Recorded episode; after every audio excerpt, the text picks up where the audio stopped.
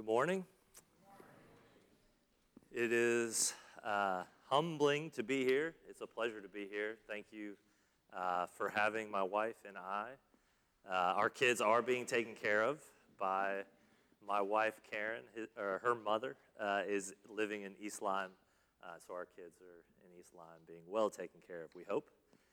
Uh, but thank you for having me here. It's, it's good to be here. Let's pray as we dive into God's Word. Lord, would you teach us this morning? Would you rebuke us? Would you correct us and train us in righteousness that we may be thoroughly equipped for every good work that you have prepared for us? In Jesus' name, amen. We don't just want a present, we want a better present than our brothers and sisters. We don't just desire a promotion, we desire to have a higher up position than our coworkers. We don't just want good grades, we want better grades than our classmates. We aren't just looking for a few likes to our post, but we are looking for a few more likes than others we see. We don't just want a good house, but a better house than our neighbors, or at least not the worst house on the block, so that at least we can be above someone. We don't just want kid, our kids to achieve, we want our kids to achieve a little bit more than the other kids around us. I don't just want to be a good pastor, I want to be a great pastor. Now, that doesn't sound bad but it depends on why I want to be a great pastor. Do I want to be a great pastor so that more souls can be won to Christ and he receives the glory? Or do I want to be a great pastor so that more souls lift me up in their minds? I'm afraid it's a muddy mixture. I think we all want greatness. We all want to rise above the pack. And we all know there's a recipe for greatness. But sadly, I think we've all been given the wrong recipe, and we've been eating it up for years. Greatness is what we want, but instead we have filled ourselves up with greed, envy, and a double portion of pride. False greatness has been presented to us for years, and we have an appetite for more so that we might be bigger and better than our peers. The disciples in our passage that was just read craved this same false greatness. And Jesus, on the way to meeting his death, gently instructs the disciples and corrects them for their belief of what greatness actually is. And so he corrects them and he tells them and he instructs them and us today what true greatness is. In our passage, Jesus gives us the recipe for true greatness, and here it is. The recipe for true greatness is a Christ like surrendering. The recipe for true greatness is a Christ like surrendering. And as with most recipes, there's lots of ingredients that goes into a recipe, and we're going to talk about the first two ingredients that go into a Christ like surrendering. The first ingredient being gospel suffering, and the second ingredient is gospel serving. So let's talk about this first ingredient gospel suffering. And from the from the beginning, I want, I want to clarify the suffering I'm going to talk about is not the suffering that all people in the world suffer in a broken world. Think sickness. The suffering I'm going to be talking about and I think the suffering Jesus is talking about here is the suffering and the pain that only Christians will experience living in this broken, fallen world. Think obedience to God's law, faithfulness to Him. Though that produces much joy, it also is very hard to be faithful to God in a fallen world. So, gospel suffering is our first ingredient. Why gospel suffering? Why not just say suffering? Well, uh, if we don't join the two, we'll miss the point. If, if we leave off the gospel here, we will miss the point completely. John Owens writes about gospel obedience. He says, Obedience, rightly understood, is always a response to God's love. We know that from 1 John 4:10 that it says love consists in this, not that we loved God, but that he loved us and sent his son to be the atoning sacrifice for our sins. So I could have said the first ingredients to a Christ like surrendering is suffering. And I could have said the second ingredient is serving. And that would have been right. But I think for me, and, and I think for all of us, it, it's just so helpful to remember why we're suffering. And if we forget why we're suffering, then we've lost it. The why of suffering is God's lo- God loved us. That's why we suffer for Him. That's why we're faithful to Him. And if we, if we detach the gospel from this, we'll forget how to suffer. How, how do we go about being faithful to Him? Even though it's hard. It, well, it's because God has poured out His love on us through His Spirit. That's how we are able to suffer, through the Holy Spirit, His love poured out into us. And so I think if we, if we forget the gospel here when it comes to suffering, I know for me, I would, I would respond to the guilt of not suffering enough for him with hopelessness. And it's the gospel that shows me where to go when I'm not suffering enough for him. Pl- uh, uh, uh, someone who, who not only relieves my guilt, but, but loves me despite me through Christ. And so this ingredient is called gospel suffering. Well, why gospel first in this hyphenated ingredient? Well, the gospel always comes first because as 1 Corinthians 15, 3 through 5 says, For I delivered to you as of first importance what I also received, that Christ died for our sins in accordance with the scriptures, that he was buried, that he was raised on the third day in accordance with the scriptures, and that he appeared to Cephas, then to the twelve. The gospel is always of first importance, whatever we're talking about. So, may we never detach the most important gospel from any of our obedience. And may we never detach obedience from the most important gospel. Gospel obedience, gospel suffering. They go together, or else you end up with neither. In our passage, Jesus doesn't just teach on suffering and on serving, he teaches on gospel suffering and gospel serving. Look at verse 28 of Matthew chapter 20, our passage. Verse 28 says this Even as the Son of Man came not to be served, but to serve and to give his life as a ransom for many. So he's calling for us to suffer and serve him. Why? Because he served and suffered for us. Gospel suffering. So now we're finally ready to talk about what in the world is gospel suffering. Look at verse 21. It says, And he said to her, What do you want? She said to him, Say that these two sons of mine are to sit, one at your right hand and one at your left in your kingdom.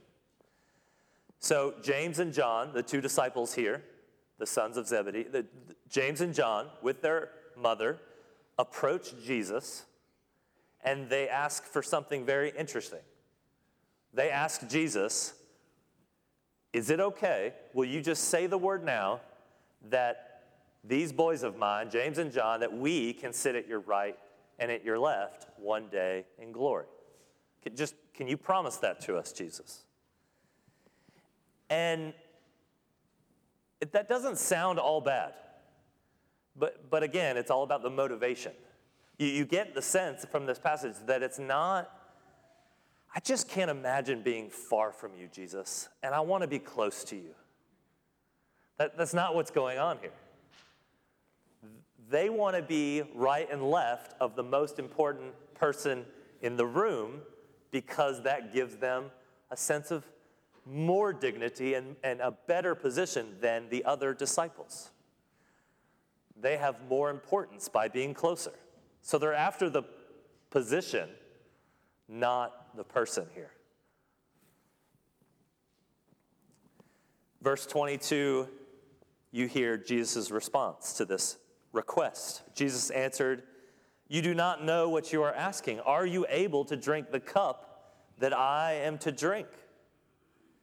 So Jesus here translates their request. Here they are asking, Lord, would you give us that right and left seat in glory, the, the most pre- prestigious positions in glory? And Jesus says, I don't think you know what you're asking for. Because you're in for a rude awakening. They're asking for glory, but they were not thinking how much it was going to cost them. William Hendriksen says a prayer for glory is a prayer for the cross. And so we have this cup in this verse. And at times the cup can be a cup of blessing and victory, but here it's a reference to, more the well known, the cup of suffering. Think Jesus in the Garden of Gethsemane in Matthew chapter 26.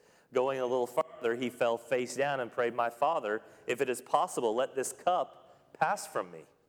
Yet not as I will, but as you will. So their prayer for glory is really a prayer for the cross, a prayer for suffering. And Jesus is asking them, Are you ready? Are you able to drink the cup? And in Matthew, and, and their response, you see their response in Matthew 20, verse 22? What's their response? Their response is, We are able. We are ready. We're ready. Someone said that, that those words, we are able, to Jesus' question, are, are some of the most naive words ever spoken by humanity. And in fact, they were naive because we see this story playing out in Matthew 26 where Christ predicts that all of his disciples will flee from him, will flee the scene once it gets real, once the suffering comes on the scene. And in fact, Peter and all the disciples say to him in Matthew 26, Jesus, Peter said to him, Even if I must die with you, I will not deny you. And all the disciples said the same. And then, of course, 20 verses later, all the disciples flee the scene when Jesus gets arrested. So, in fact, they were not able or ready to drink the cup Jesus is drinking here. But Jesus predicts, accurately, of course, in verse 23, Jesus said to them, You will drink my cup, but to sit at my right hand and at my left is not mine to grant. So he's saying to the disciples, James and John, You will suffer for my sake. You will drink the cup. And in fact, they did. Later on in Acts 12, 1 and 2, we see James becoming the first apostle to be martyred. Acts 12, 1 and 2 says, About that time, Herod the king laid violent hands on some who belonged to the church. He killed James, the brother of John, with the sword. So, in fact, he did drink the cup. And John, his brother, also drank the cup. He, he suffered persecution and exile for the sake of the gospel. We read in Revelation 1 9, I, John, your brother and partner in the affliction kingdom and endurance that are in Jesus was on the island called Patmos because of the word of God and the testimony of Jesus. I once read what I call a comic strip. I don't know if he would describe it as a comic strip, uh, entitled, God Has a Wonderful Plan for Your Life. This is a comic strip filled with satire, but I think packs with a powerful point of truth. So it's entitled God Has a Wonderful Plan for Your Life. And he goes on to say in this comic strip if you're a disciple of Jesus, God has a wonderful plan for your life, just like he did for Jesus' original disciples. Peter, crucified upside down, Andrew, crucified, James, executed by King Herod's sword, we just read, John, lucky enough to grow old and die of natural causes. Philip, crucified upside down. Bartholomew, crucified upside down. Thomas, speared while praying. Matthew, speared. James, crucified. Thaddeus, crucified. Simon, crucified.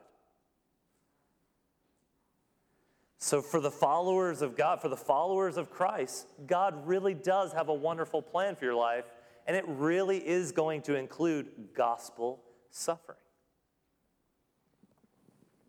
J.C. Ryle says, There is not one of you, I say, who does not wish to go to heaven. And he's talking to his congregation at the moment. And he says, But I do sadly fear that many of you, without a mighty change, will never get there. Some warm words by a pastor. He goes on to say to his congregation, You would like the crown, but you do not like the cross. You would like the happiness, but not the holiness, the victory, but not the fight, the reward, but not the labor. You would like the harvest, but not the plowing. And so I fear that many of you will never get to heaven.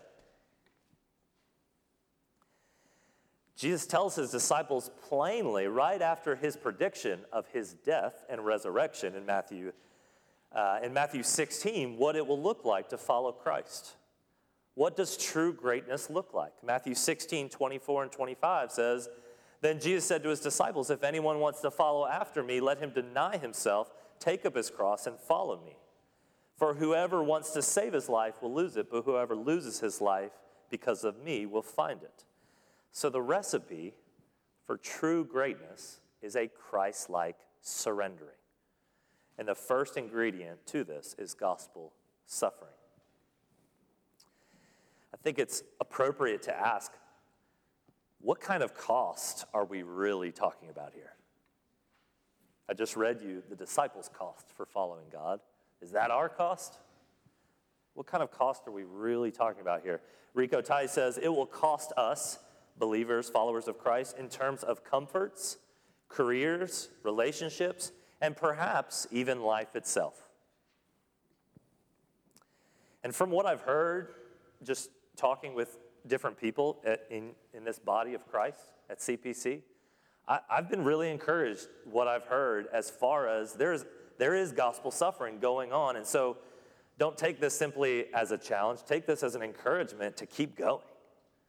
I've been very encouraged to hear the work and the serving one another and the suffering for the sake of the gospel here. And, and so let this be an encouragement to keep going, or let this be a challenge, as it is to me, uh, in your life.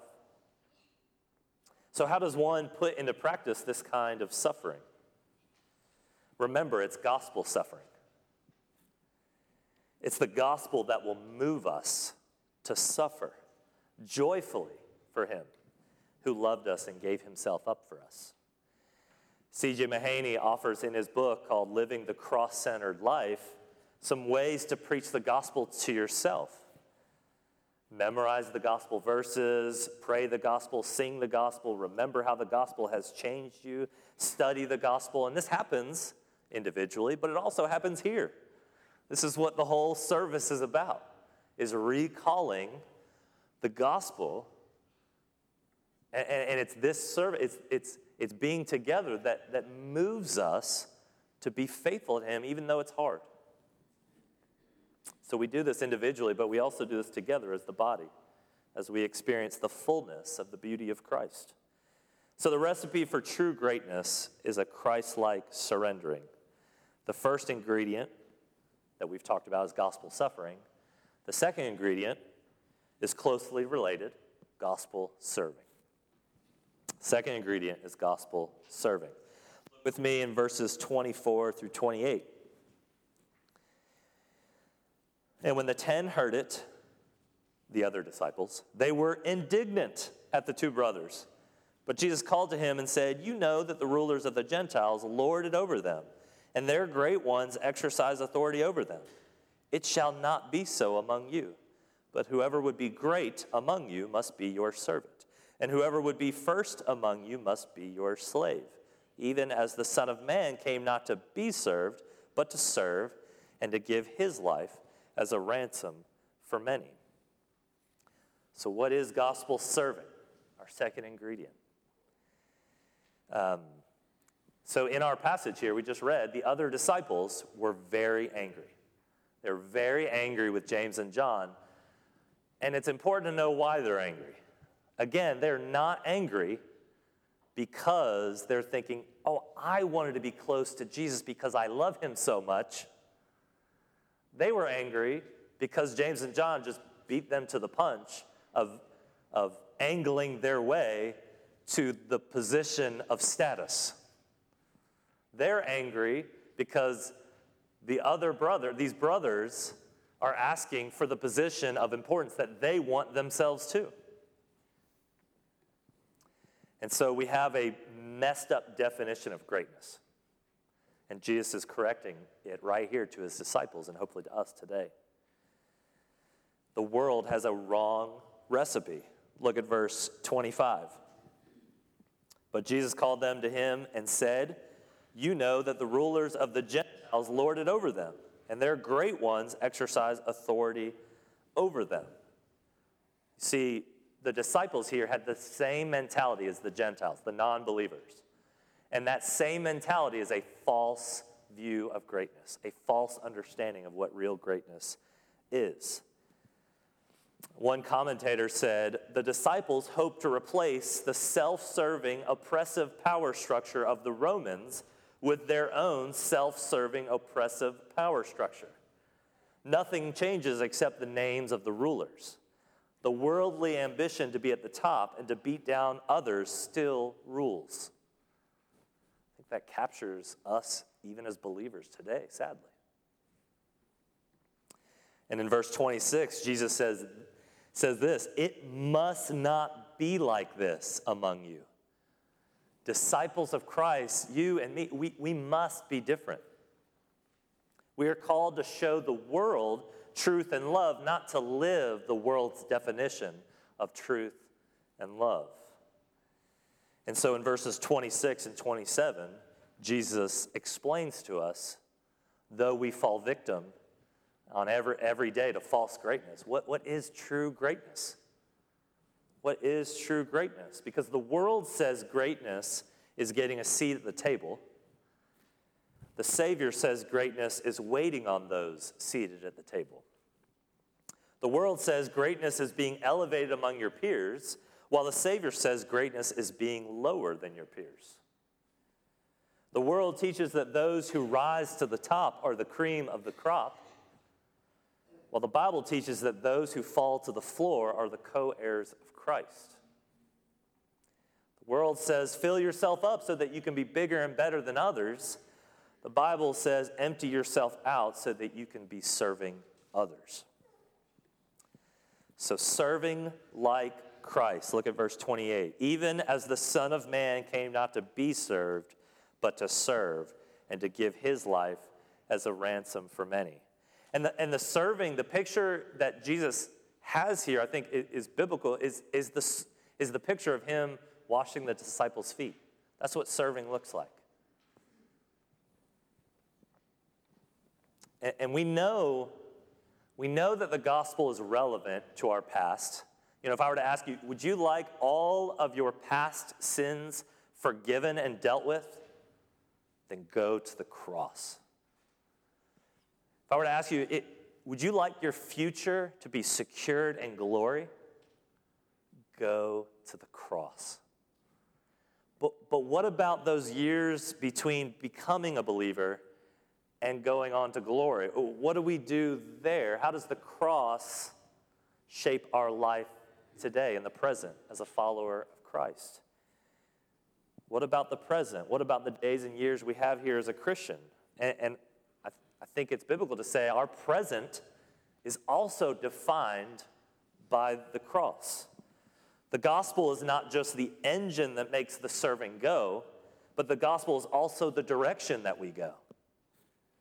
Christ, yes, He is our power through this Holy Spirit, and He is our example in order to do gospel serving. Andrew Murray said, Do you love Christ? Do you long to be in Christ and yet not like Him? Let death be to you the most desirable thing on earth death to self and fellowship with Christ. In verse 28, we have a word talks about what Jesus has done for us ransom. Ransom is a price paid by someone to free someone else out of bondage, out of slavery. And Jesus pays that price for us to be free from the bondage of sin so that we can do some gospel suffering and gospel serving. And, and, and who is it that pays the ransom in verse 28? Look at verse 28. Who is it that pays this ransom? I know the, the easy answer is Jesus here, and that would be true. But the title given to Jesus here, who, who is it that pays the ransom? The Son of Man pays the ransom, and that's Jesus. And the Son of Man, we should think of Daniel 7, read earlier in the service. And I'll read it again to you. Who is the Son of Man? Who is the Son of Man? Listen to Daniel again, Daniel chapter 7, our Old Testament reading. I saw in the night visions, and behold, with the clouds of heaven there came one like a son of man. And he came to the Ancient of Days and was presented before him. And to him was given dominion and glory and a kingdom that all peoples, nations, and languages should serve him. His dominion is an everlasting dominion which shall not pass away, and his kingdom one that shall not be destroyed. That's who paid the ransom price. So, did you get a glimpse of the majesty and the power and the glory of the Son of Man? And he's the one who's, who lowered himself so much beneath us to serve us. And so when he, he asks his followers to be like him, he's not asking something of us that he hasn't done and that he hasn't done way more than we have done. He has lowered himself, he has stooped down far lower than he's asking us. And of course, we know that the Son of Man, by his love and by his grace, is willing to become the suffering servant in Isaiah chapter 53. The high and lofty and majestic Son of Man lowers himself and willingly, out of love, becomes the suffering servant in Isaiah 53. Isaiah 53, verses 2 through 6 read, He didn't have an impressive form or majesty that we should look at him, no appearance that we should desire him. He was despised and rejected by men, a man of suffering who knew what sickness was. He was like someone people turned away from. He was despised, and we didn't value him. Yet, he himself bore our sicknesses and he carried our pains. But we in turn regarded him stricken, struck down by God, and afflicted. But he was pierced because of our rebellion, crushed because of our iniquities. Punishment for our peace was on him, and we are healed by his wounds. We all went astray like sheep. We have all turned to our own way, and the Lord has punished him for the iniquity of us all. I'd like to make a motivational poster this morning with you. And we have our word for the poster greatness. Big and bold, greatness. And think about this poster hanging up in your office, in your home, at your university, wherever. Motivational poster, we have our word greatness. And of course, for our motivational poster, we always need an inspiring picture to go along with our word. And so I want you to imagine a crown, greatness, and imagine an amazing crown. Beautiful, amazing crown to go with our poster. And like all motivational posters, you need a tagline, you need a quote. And we're going to quote Shakespeare here to go with our motivational poster. And here's the caption Be not afraid of greatness. Some are born great, some achieve greatness, and some have greatness thrust upon them. So, right, we've got our motivational poster hanging in our office, wherever. Greatness. We've got our crown, and we've got the caption William Shakespeare, be not afraid of greatness. Some are born great, some achieve greatness, and some have greatness thrust upon them. So, do you see it? You see the poster in your mind? Now, let me ask you Is the crown that you pictured covered in gold or thorns?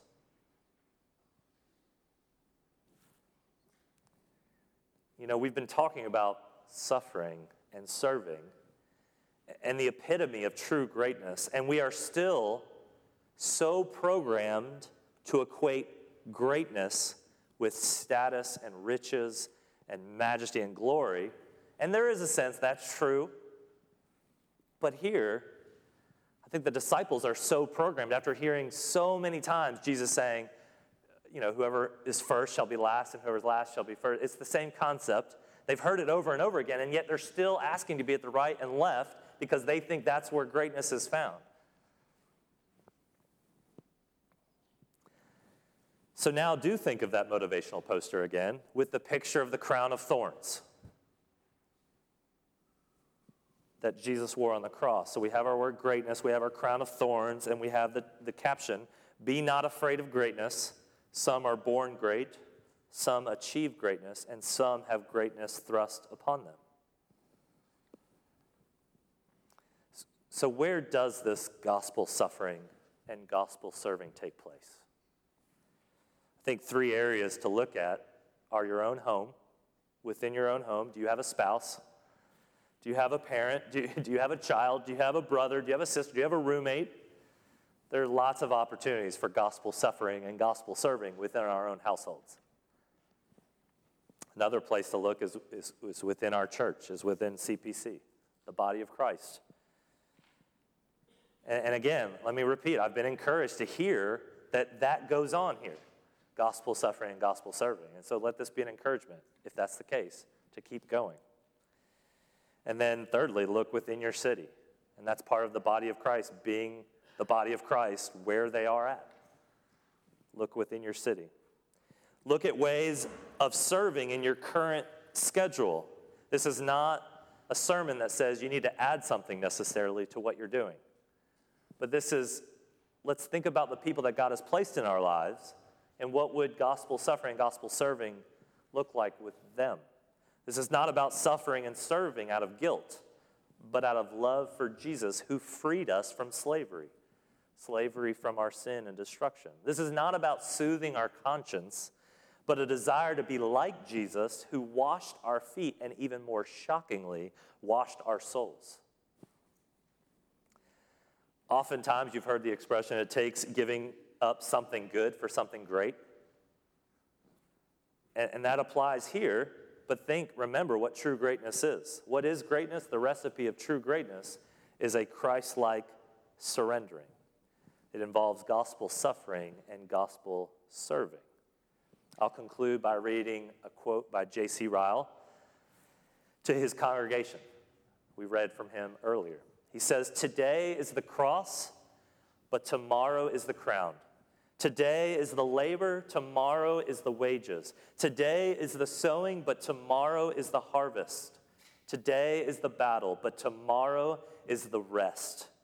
Today is the weeping, but tomorrow is the joy. And what is today compared to tomorrow? Today is at most but 70 years, but tomorrow is eternity.